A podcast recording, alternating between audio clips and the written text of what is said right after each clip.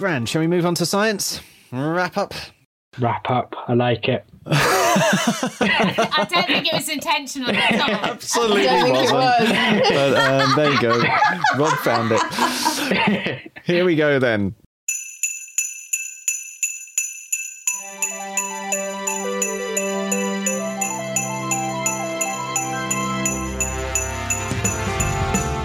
The warmest of festive greetings to you, and welcome to Happily Ever Teaching, where we help you enthrall your learners in every subject under the sun using the best teaching method known to science storytelling.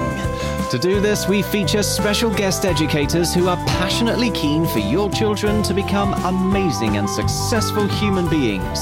I'm storyteller Chip Colquhoun, and with me this week is. I'm Bex, and um, I'm a Key Stage 2 teacher from a two form entry primary school in Cambridgeshire, and I also help with initial teacher training as well. Hi, I'm Rob. Uh, I'm also a Key Stage 2 teacher and I've worked with Year 5 and 6 as well as Year 4 and Year 3. Abby Marison. I'm Education Program Manager at Festival Bridge. And today we are exploring learning outcomes in science with this week's Christmas folktale from the Middle East. You can listen to the story by downloading our sister podcast, Fables and Fairy Tales, or search our website, epictales.co.uk, for Come On Little Camel. There you can stream a video of me and the little camel telling the story for your children. And if you sign up as an Epic Educator, you can also get a copy as an ebook or paperback illustrated by the remarkable Corky Paul, download the full audiobook anytime, and even pick up some tips for telling the story yourself. Right now, though, let's, I suppose, finish. Um, I want to say wrap up now. Our discussion You should say it, you should say it. uh, with Rob, Abby, and Bex here as we turn to the science uh, in this story. And, well, Rob, since you threw me off there, you can start. Okay, thank you. start with the science. It's your punishment, Rob. I've got one science element and I've also got a science ish based cracker joke as well. Oh, okay.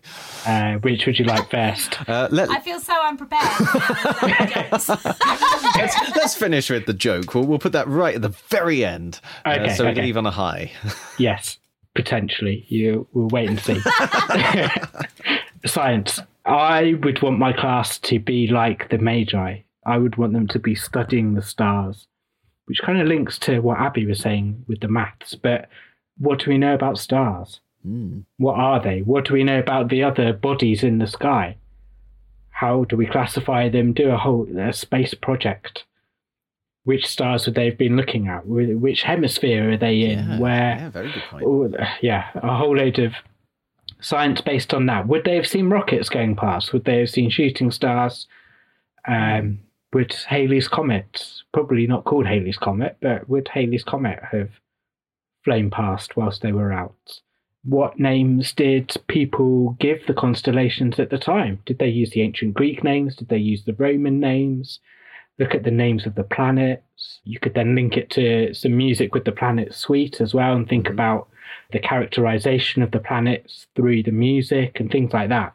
So again, you could build up fact files, you could do a display, you could do non-chronological reports, you could do all kinds of interesting. It would be more research-based than actual practical activity, I guess, with stars. It's a bit hard to.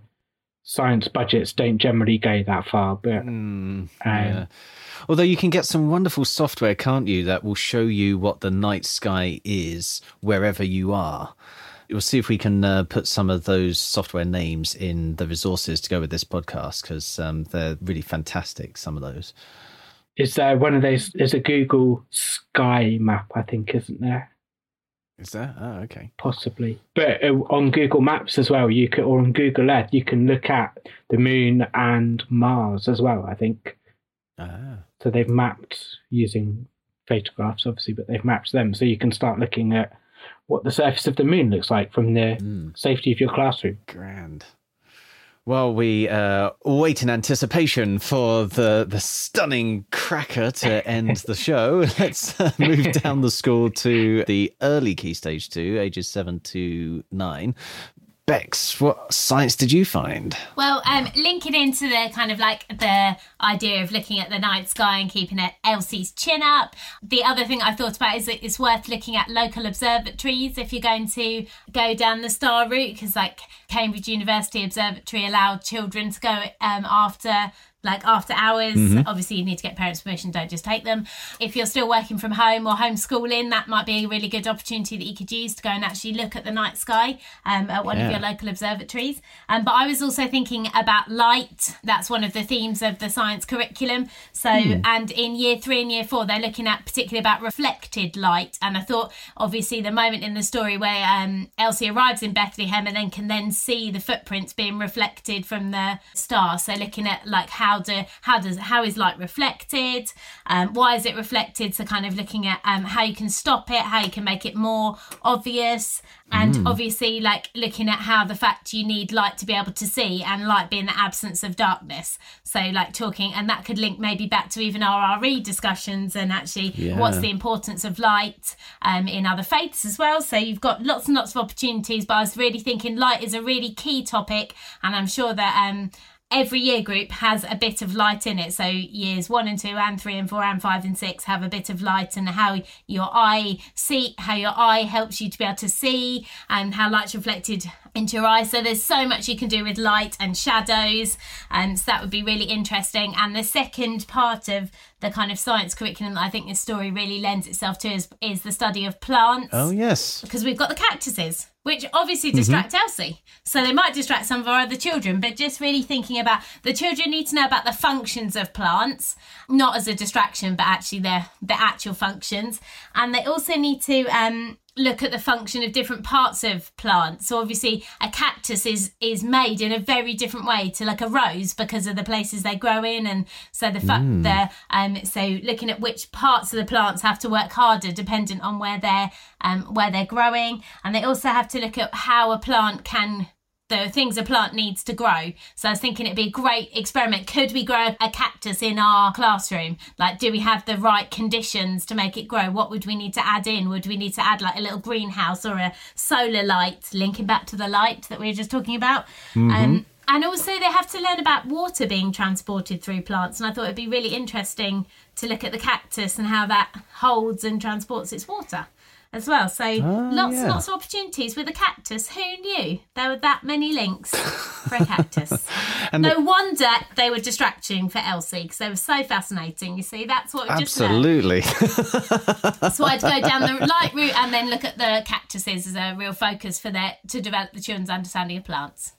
There's some good links there between um, cactuses and camels, I think, because they're, they're both adapted to the particular environment, aren't they? Sorry, Abby, you were going to say?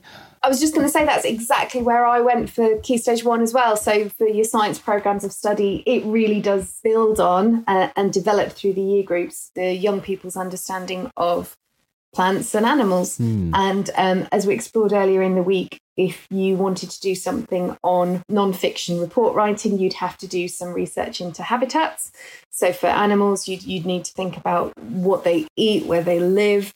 But just as Beck said, you know, identifying plants. So what is unique about a cactus? Where is its leaves? What where is the stem? Where are the roots? All of the things that you know, taking it right back to, to when you first introduce the key stage one and early years young children to a plant. It is a living thing. What are the, the features, the key features of it? Yeah, so uh, I would take it down the same route. I, I would really focus on the plants and animals in the story. Beautiful. And you know what, Bex? You, you're taken out of context. You made a very philosophical point there about how there is light in every year group. I would love to end on that, but of course we have Rob's cracker joke. He has to bring it down the tone. He has to.